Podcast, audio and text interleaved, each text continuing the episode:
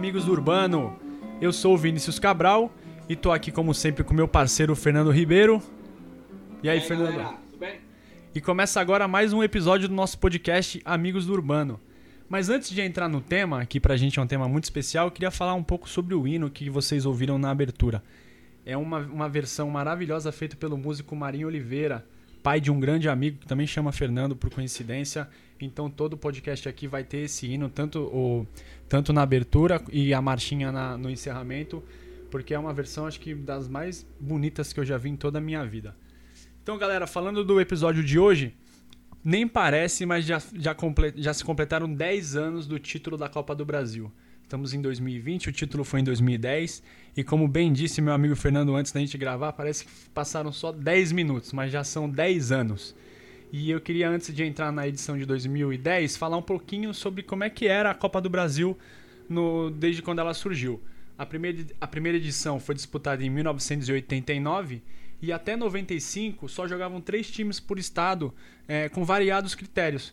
E também a- a- o calendário da Copa do Brasil se conf- conflitava com a Libertadores. Então, por algum, algum desses motivos, o Santos acabou só estreando em 96. E aí o Fernando vai contar um pouquinho como é que o Santos. eh, como é que era o retrospecto do Santos na competição. E aí, Vini? Então, a primeira participação do Santos na Copa do Brasil foi em 1996, né? tardiamente, porque a competição começou em 89 e por conta dos critérios definidos pela Federação Paulista, o Santos nunca conseguiu atingir o índice necessário para participar da Copa do Brasil antes de 1996. A primeira participação do Santos foi bem rápida, foi uma eliminação é, direta para o Atlético Paranaense, de Oséias, Paulo Rink, que depois inclusive jogou até pelo Santos. Os dois, né? É, Os dois jogaram. verdade, verdade, é verdade. O Paulo Henrique jogou em 99 e o Oséias jogou em 2002, verdade.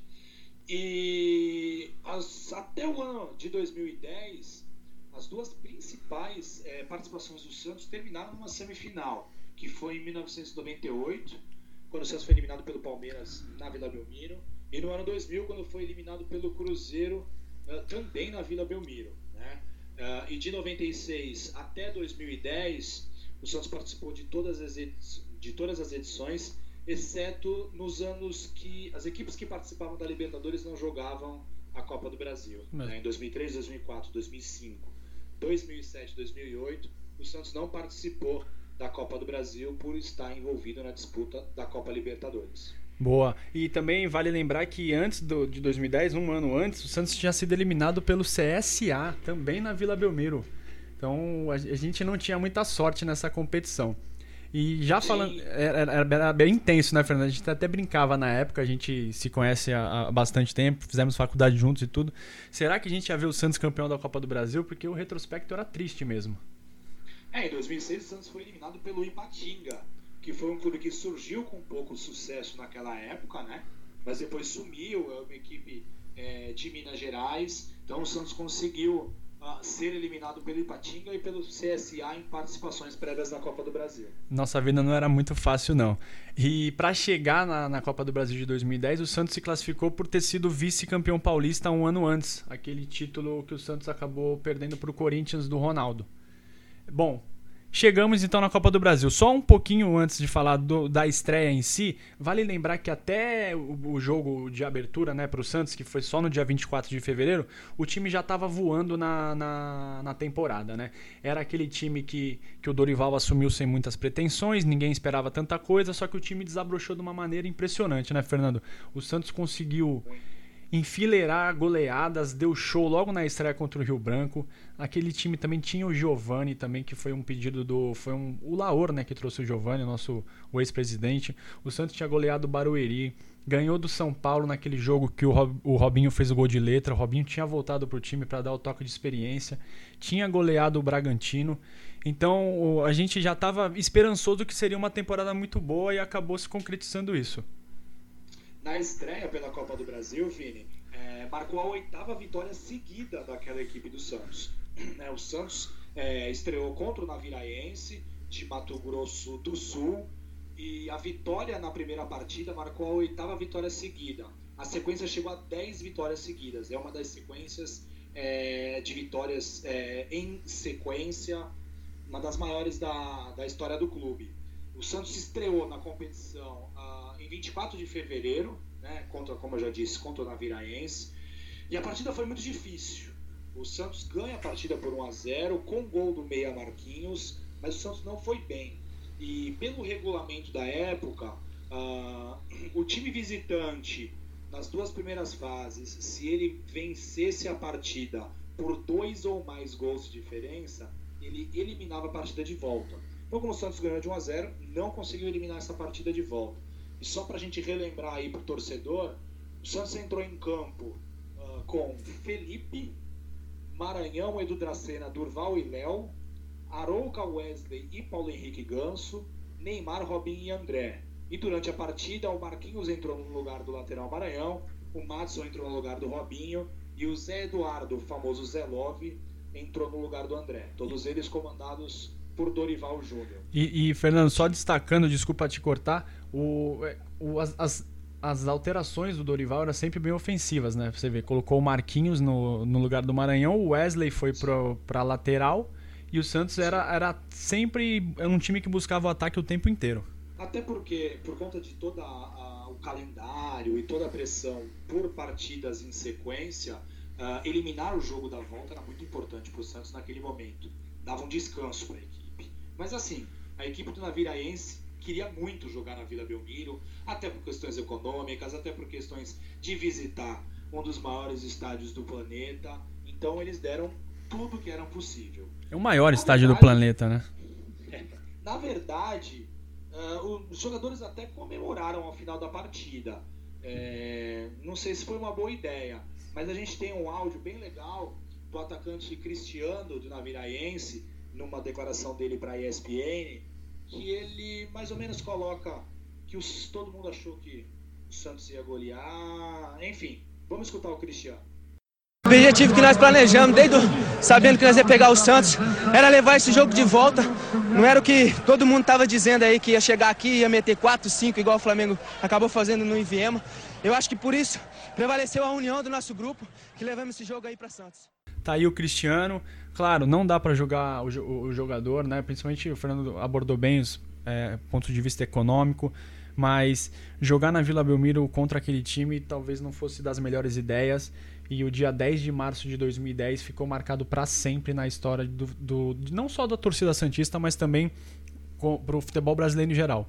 O Santos fez aquele histórico 10 a 0 Esse 10 a 0 foi a segunda maior goleada da história da Copa do Brasil todo mundo fez gol. O Neymar fez um caminhão de gols, Ganso fez gol, André fez gol, Robinho. Então, assim, 11.336 privilegiados tiveram na Vila Belmiro e o Santos foi a campo com Felipe, Maranhão, Dracena, Durval e Pará, Arouca, Marquinhos, Paulo Henrique, Neymar, Robinho e André. Entraram Giovani no lugar do Dracena no intervalo da partida, o Madison no lugar do Robinho, e o Zé Love no lugar do André. E um detalhe, Fernando, nesse jogo, com certeza a gente estava lá, era, era assim, era uma atmosfera na Vila Belmiro, era como se, se as pessoas estivessem indo para um espetáculo, porque envolvia muita coisa. Além dos gols, claro, a gente que vai para ver, ver vitória e gol, mas tinha drible, e a cada gol tinha dancinha. Foi, foi uma época muito feliz da nossa vida, não foi, Fernando? Era o famoso Cirque de Solé, como disse o nosso presidente à época, Luiz Álvaro Oliveira Ribeiro. Demais, cara. E a gente vai subir agora dois áudios na sequência. O primeiro é a narração do Milton Leite pelo Sport TV do gol do Neymar, aquele golaço que ele deixa todo mundo no chão.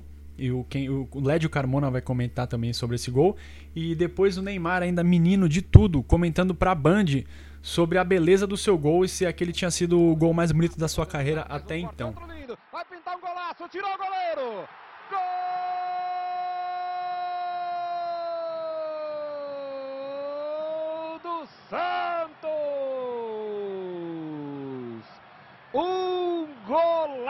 Golaço de Neymar! A começar pelo passe do Giovani. Veja só o toquinho que o Giovani dá na bola. Neymar sai driblando todo mundo. Tirou o zagueiro, mais um, vem o goleiro, tirou também. E como diz a música, só não entrou com bola e tudo porque teve humildade em gol. Neymar faz o sétimo gol do Santos na Vila Belmiro. Lédio Carmona, esse aí é aquele que tem que sair, pagar ingresso de novo e voltar, hein? Pois é, obra-prima, né? Golaço. O passe do, do Giovanni foi lindíssimo. O Neymar driblou quatro, né? Gol de placa, gol que vai concorrer a prêmio de gol mais bonito do ano, da Copa do Brasil, de todas as competições no Brasil. Gol de placa do Neymar. Pra você foi o gol mais bonito que você fez da vida, não? Pô, acho que sim, né? Acho que sim, acho que foi um dos, né? Porque quando eu era pequenininho eu fazia muito gol, muito gol bonito, aí então não tem como ser mais Não um é que a molecadinha da rua não sabia jogar, só você que sabia jogar. Não, não, não, era salão, era competição, então, mas acho que esses aqui de, de hoje foram os gols mais bonitos que eu já fiz. Batida na Viraense, o Santos passou para a próxima fase da Copa do Brasil. O adversário foi o Remo do Pará. Então, no dia 18 de março, o Santos entrou em campo no Maranhão e, diferentemente. Não, no, no Mangueirão. partida- No Mangueirão. Perdão, perdão, perdão, no Mangueirão, isso, isso. E diferentemente da partida de ida contra o Naviraense, o Santos não tomou conhecimento dos donos da casa. O Neymar fez dois gols, o André também fez dois gols, e com 4 a 0 no placar, o Santos eliminou a partida de volta, certo? Ah, o Santos teve a sua série invicta quebrada, né? O Santos chegou a 12 jogos sem perder na temporada, e o Santos, um jogo antes, tinha perdido para o Palmeiras por 4 a 3 na Vila. É, e essa partida contra o Remo foi uma partida sensacional. O Santos jogou muito bem. ah, os jogadores do ataque se comportaram de maneira exemplar. E vamos escutar agora o áudio do gol do André. E detalhe para a narração do, do Milton Leite e do comentário do Maurício Noriega, todos eles do Sport TV. E escutem bem o que o Noriega disse sobre o que foi esse gol do André. André tá isolado lá na frente. Neymar vai pra cima da marcação. Trouxe por dentro. Abriu espaço. Tá na área. Vem o goleiro. Ele toca. Lindo lance. Gol aberto. Golou André. Gol do Santos. Número 9 na marca dos 42 minutos. Um contra-ataque de novo mortal do Santos. O Neymar foi carregando pela direita, só tinha o André lá no meio. Aí o André arrastou com ele a marcação. O Neymar abriu espaço para cima do Raul. Goleiro, olha o drible do goleiro. Que beleza! O goleiro não viu nada. E aí foi só rolar. O André com o gol aberto cutucou. O Santos faz o segundo. Na marca de 42 minutos de Neymar para André. 2 a 0. Resultado que já elimina o segundo jogo. Por enquanto, Maurício Noriega. Isso não foi um gol, foi um recital. Foi um verdadeiro recital mesmo, né? Esse, esse, os gols, né? Os, os gols, os lances todos estão no YouTube, vale a pena ver. A jogada que o Neymar faz, o André só ah, empurra, né? Tava bem posicionado e acabou empurrando pro fundo do gol. E eliminados na Viraense e Remo, o Santos chegou nas oitavas de final para enfrentar o Guarani. A curiosidade desse jogo é que ele foi realizado no dia 14 de abril, aniversário do clube. E até chegar essa, essa partida, o Santos já tinha goleado os seus adversários por 4, 5, 6, 9 e 10. Não tinha nem, ainda não tinha goleado ninguém por 8. Mas esse tabu caiu. O Santos aplicou 8 a 1 no Guarani com um novo show do Neymar. O Neymar fez 5 gols.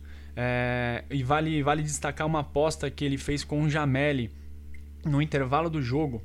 O Santos já tá, o Santos já estava ganhando, o Neymar já tinha feito três gols e quis fazer uma aposta com o Jameli. Eles na brincadeira falaram assim: "Você aposta o quê?" O Jameli falou: "Se você fizer mais três gols, eu dou meu carro."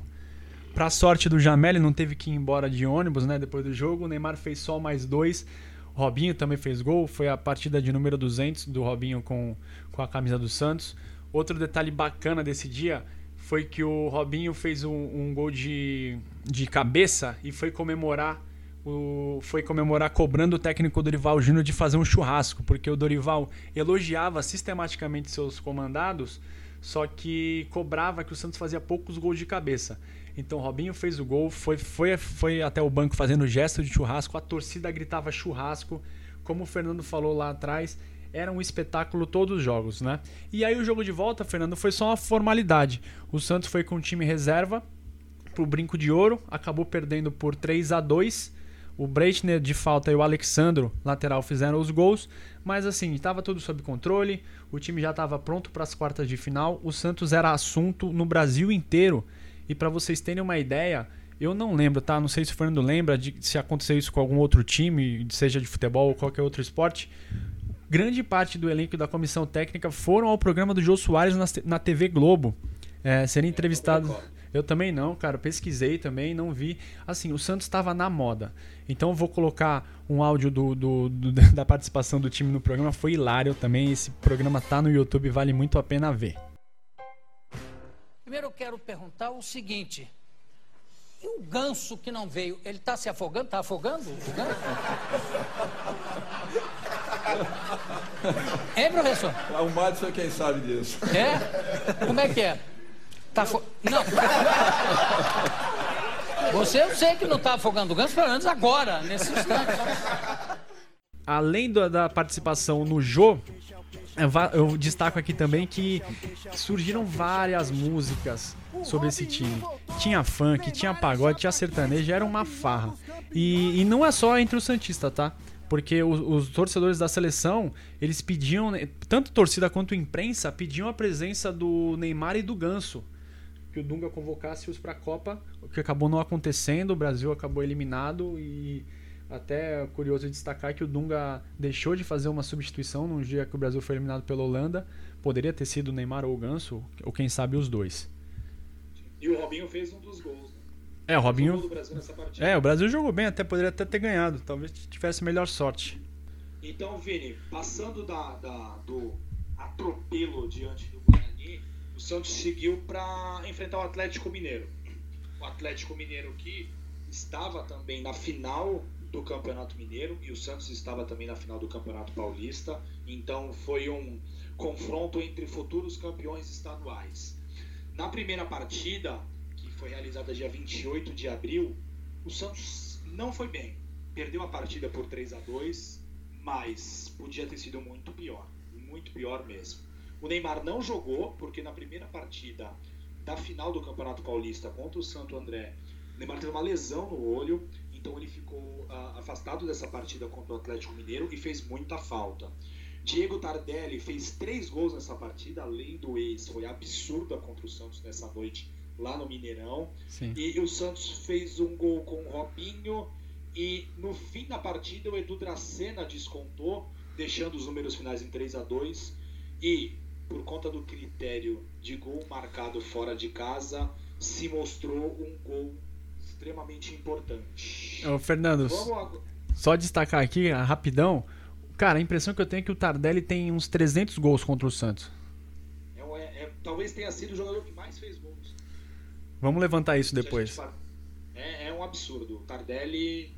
Uh, Tardelli, que na verdade não jogou pelo profissional do Santos, né? Sim. Ele jogou na categoria de base do Santos. Ele foi é, dispensado na categoria de base do, do Santos. Mas quando via a camisa do Santos era impressionante. O rapaz dava muita sorte contra a gente mesmo. Verdade. E passando no, uh, só pra gente pegar esse gol do Edu Dracena, foi um gol importantíssimo. Vamos escutar ele agora com a narração do J. Júnior. Olha que bola ele meteu pro Zé Eduardo. Zé Eduardo domina, o Ganso está passando, chegou, vai levantar, levantou! Gol!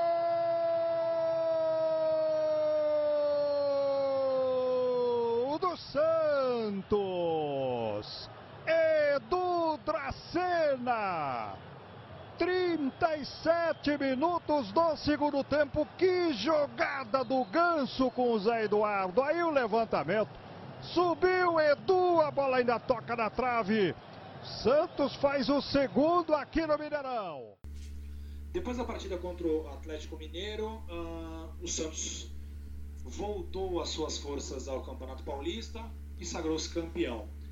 Na festa da conquista pelo título, já na Vila Belmiro, o Santos conquistou o título no Pacaembu, os jogadores do Santos fizeram uma, uma provocação ao antigo amigo, o técnico Luxemburgo, que era treinador do Galo e havia sido técnico do Santos no final do ano anterior, 2009.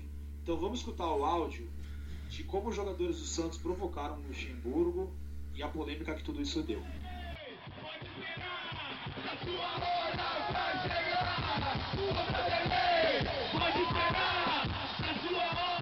Eu tenho certeza aqui que depois de, de assistir o jogo no Pacaembu, o Fernando foi pra Vila Belmiro e cantou que a hora do Luxemburgo ia chegar também. Eu conheço meu ah, amigo. Ah, mas é, é lógico.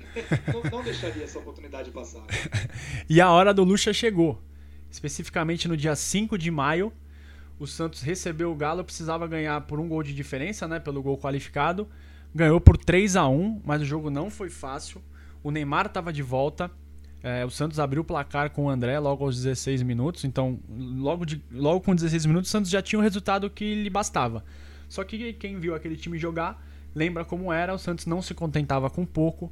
Neymar fez o segundo aos 43. Só que quando tudo estava caminhando para um intervalo tranquilo, o Santos levou um gol do Correia aos 45 minutos. Ou seja, Atlético de volta na partida. Segundo tempo foi tenso, mesmo com o gol do, do Wesley aos 4 minutos fazendo 3 a 1 Se o Santos tomasse um gol, a qualquer momento o jogo ia para os pênaltis. E agora eu vou levantar aqui, Fernando, vou subir aqui, Fernando, um áudio do Luxemburgo pistola, como se diz na gíria, falando no vestiário após o jogo que reclamando de todos os jogadores que ele já tinha trabalhado, citou pessoal, nominalmente o Robinho, é, porque ele. Perdeu a esportiva. Perdeu, cara. Perdeu a esportiva. Ele ficou bravo. A gente sabe, né? O Luxemburgo é um dos maiores técnicos da história do futebol brasileiro, mas ele quando perde. É, exato. Foi muito bem sucedido no Santos. Só que ele gosta de. Ele, de desviar o foco, né? O professor é, é cheio, de, cheio de arte. E ele, disse, ele falou muito, reclamou muito do Robinho, porque ele lembrou do, do sequestro da mãe do Robinho em 2004, quando ele era técnico do Santos. Citou outros jogadores nominalmente e disse que nunca mais trabalharia no Santos. E o que acabou acontecendo, né? Ele não voltou ao Santos depois disso, certo? Que cumpriu a sua promessa. Da mãe do Robinho, eu estava do lado dele, caminhando junto com ele, preparando a volta dele e articulando tudo, negociando. Esse grupo hoje que, que cantou aquela música, que todo mundo achou muito legal, achou que não tem problema nenhum, é porque ninguém vem ao campo os que ficam de terno e gravata, que eu citei isso, não vem ao campo para se jogar, é, cuspir nele, para você xingar a sua mãe, para ser isso, aquilo, hostilizar da forma como eu fui. Uma coisa que reclamar, o meu momento é pessoal, pessoal. Eu, minha história, acabou com o Santos aqui hoje. Vini, apesar de uma campanha maravilhosa e com muitos gols, Santos tinha muita dificuldade quando o Santos joga, quando jogava fora de seus domínios. Na semifinal, o Santos enfrentou um bom time do Grêmio, que havia sido campeão gaúcho uh, pouco tempo antes. E na partida realizada no antigo estádio, Olímpico, o Santos foi derrotado mais uma vez, dessa vez por 4 a 3. Uh, ah, o Santos iniciou essa partida de uma maneira sensacional, fez 2 a 0 com dois gols do André. Uh, o Felipe defendeu um pênalti, o Felipe, nosso goleiro mas o Santos tomou, conseguiu a proeza de tomar 4 gols em 18 minutos. O Santos tomou 3 gols do, do Borges, que jogaria no clube é, no ano seguinte, e tomou um gol do Jonas, a lei do ex, mais uma vez castigando o nosso Santos. Uh, a galera que viu o jogo vai lembrar e ficou muito marcado para quem vivenciou esse momento.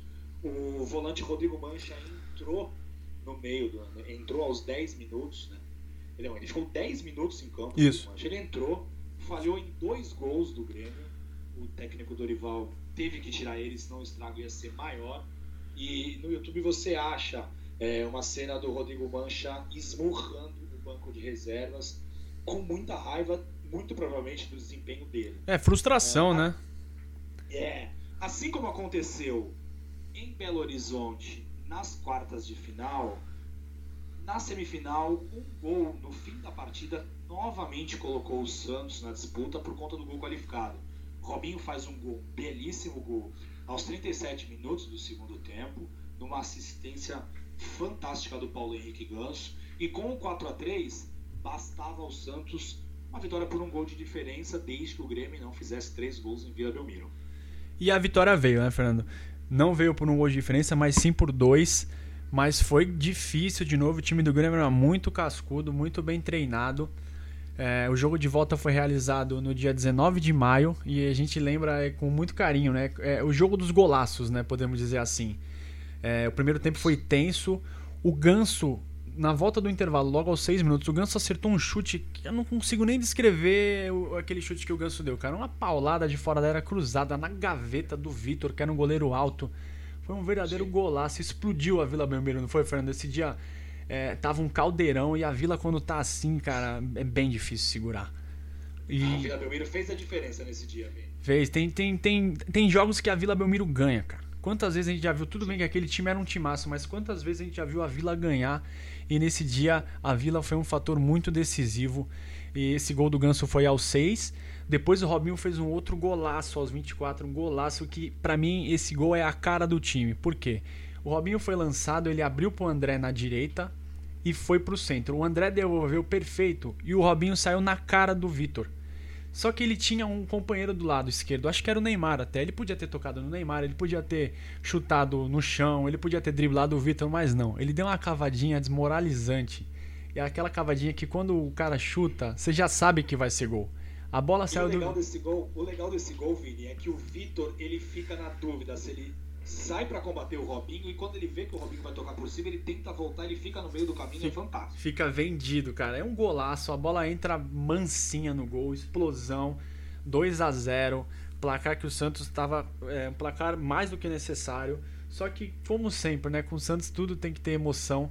Aos 29 minutos do segundo tempo, o Felipe acabou falhando, soltou uma bola no, no pé do Rafael Marques. Não é o Rafael Marques atacante, é o zagueiro. É o zagueiro. É o zagueiro. Isso e ele acabou diminuindo, ou seja, qualquer gol do Grêmio, o Santos estava eliminado. Só que no final, já aos 40 do segundo tempo, um outro golaço. O Wesley recebeu a bola do Marcel, centroavante Marcel, que jogava de vez em quando, era um jogador com características de bola aérea. Abriu pro Wesley, o Wesley correu muito pela esquerda, driblou um zagueiro, deu um drible da vaca no. Não, deu, ele deu um drible da vaca no zagueiro, driblou o Vitor e totalmente sem ângulo conseguiu fazer um gol de pé esquerdo caindo aí, explodiu de vez. E eu vou colocar esse áudio aqui com a narração do Lucas Pereira do Sport TV. Tocou. Gol!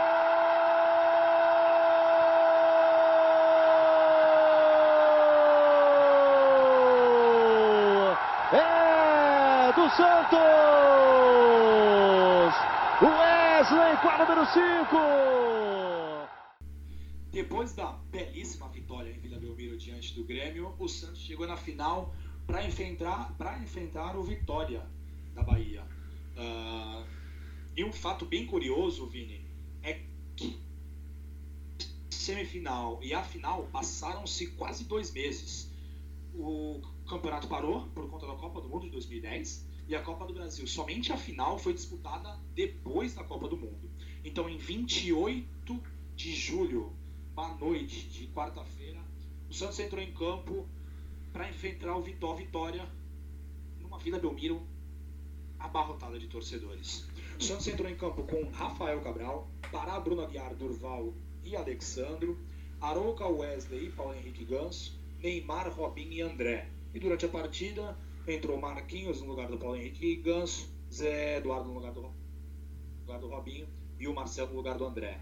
Neymar fez o gol aos 14 minutos do primeiro tempo, abrindo o marcador.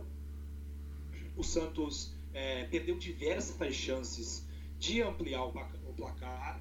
Uh, isso causou uma angústia muito grande na torcida. Uh, o Neymar tentou. O Santos teve um pênalti, né? E o Neymar inventou de fazer uma cavadinha para iludir o goleiro de nome Lee, que defendeu a bola. A torcida ficou muito incomodada com o Neymar. Não, teve vaia, né? O Marquinhos teve. Então a torcida ficou extremamente incomodada com o Neymar.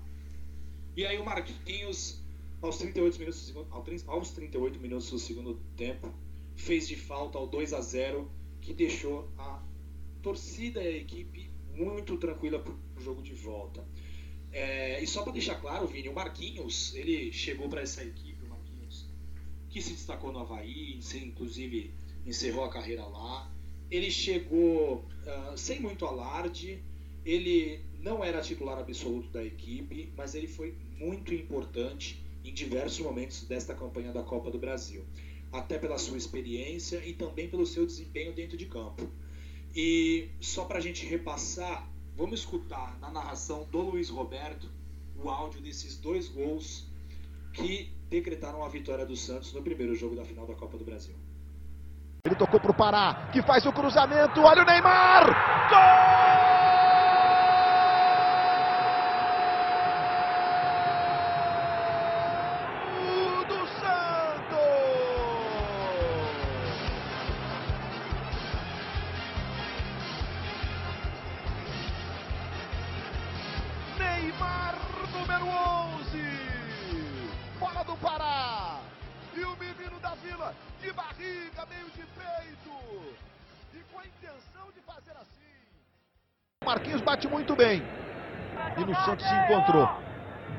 O Marcel com a 17, o Marquinhos com a 16. O Bruno tá mais atrás. Aí vai o Marquinhos para cobrança de pé direito.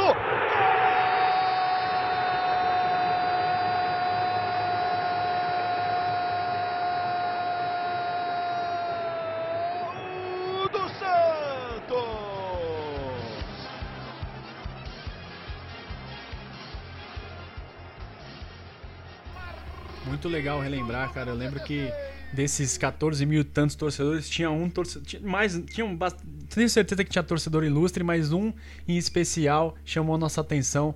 Quando eu e o Fernando a gente se preparava para entrar ali no, no portão 1 e 2 da vila, a gente encontrou o Camanducaia. Tietamos o Camanducaia que, olha, se não Tiramos fosse. foto. Tiramos foto. E a gente até comentou na época que se não fosse o Márcio Rezende, o Camanducaia estaria chegando na vila de helicóptero antes do jogo, porque quem não se lembra, é o Camanducaia que fez o gol na final de 95, que com certeza vai ser tema aqui do nosso podcast. Então, vamos pro jogo. E assim, Vini, e assim, Vini, o Camando Caia passando pelas pessoas e pouca gente o reconheceu. Ah, então, pois é, Já cara. fica, fica até o alerta pro torcedor Santista ficar, eh, principalmente em dia de jogo na Vila Belmiro, fica alerta que sempre tem uns ex-jogadores que marcaram a história do clube disponível para tirar foto, bater um papo, é muito legal. Exatamente. E se você. Outro alerta, se você vê o Camanducaia, tira uma foto com ele, porque o cara merece. Ele era pra estar nas principais galerias da história do Santos se não fosse o apito. Então chegamos finalmente no jogo decisivo. Dia 4 de agosto de 2010, o Santos foi ao Barradão enfrentar o Vitória. Vou passar aqui a ficha técnica, tá? O público, 34.111 pagantes. Barradão é um estádio também que tem característica de caldeirão. Vitória sabe muito bem, eh, sabe usar muito bem os seus domínios. E não foi um jogo fácil, né? O placar, eh, o Santos acabou perdendo o jogo, mas o jogo foi complicado por diversos fatores, inclusive pela chuva que caiu em Salvador e deixou o gramado em péssimas condições.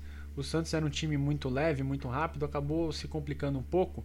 Mas antes de falar um pouquinho mais do jogo, vou, vou, vou escalar as duas equipes.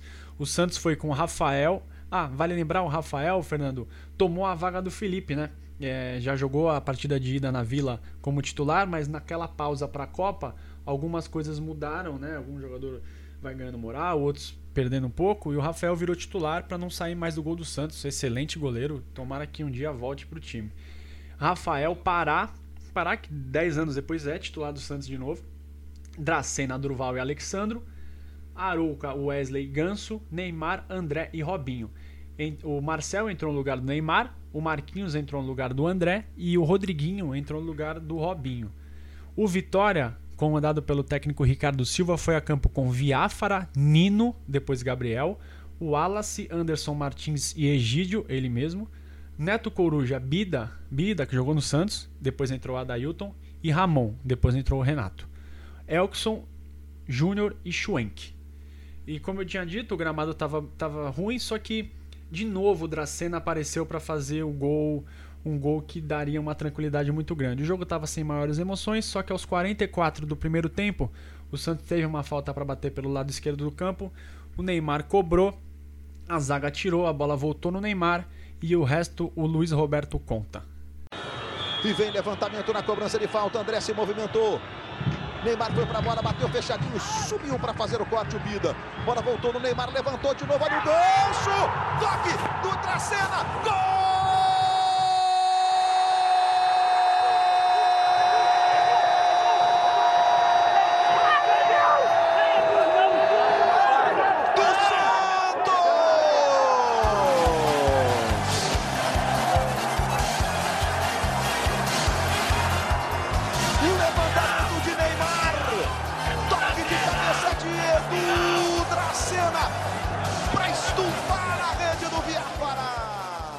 Então, gente, como vocês podem até reparar aí no áudio, dá pra ouvir de fundo alguns jogadores já comemorando o título, né? Gritando é campeão, é campeão, só que calma, tinha mais tinha mais um tempo a ser jogado, só que pro Santos perder esse título, teria que tomar quatro gols, não é isso, Fernando? Tinha que ser 4 a 1 vitória, né?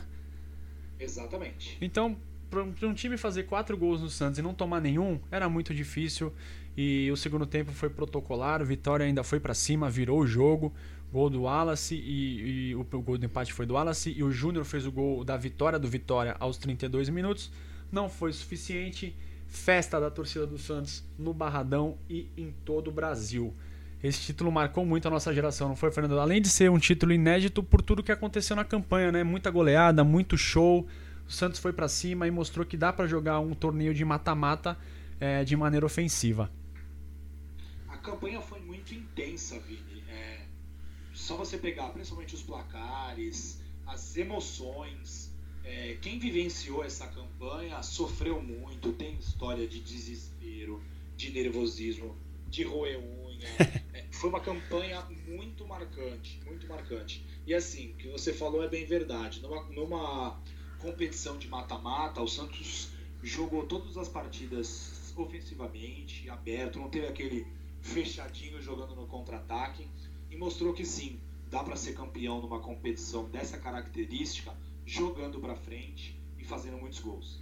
Boa. E eu vou dar só algumas estatísticas aqui. O Santos, é, do, do, na Copa do Brasil, o Santos jogou 11 vezes, ganhou 7 perdeu 4, né? Como o Fernando destacou, o Santos perdia fora de casa, acabou perdendo para o Atlético, Grêmio, Guarani e para o Vitória.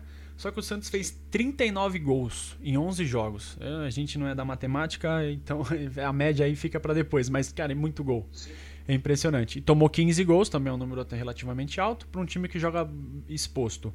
O Neymar foi o artilheiro geral da competição com 11 gols.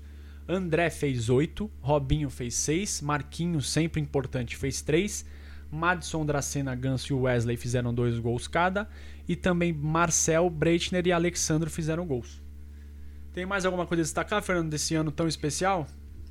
Ah, cara, essa campanha foi maravilhosa. Eu sempre que posso revejo alguns melhores momentos, principalmente do jogo contra o Grêmio o jogo contra o Atlético Mineiro. A primeira partida contra o Vitória foi uma partida assim bem tensa e bem legal.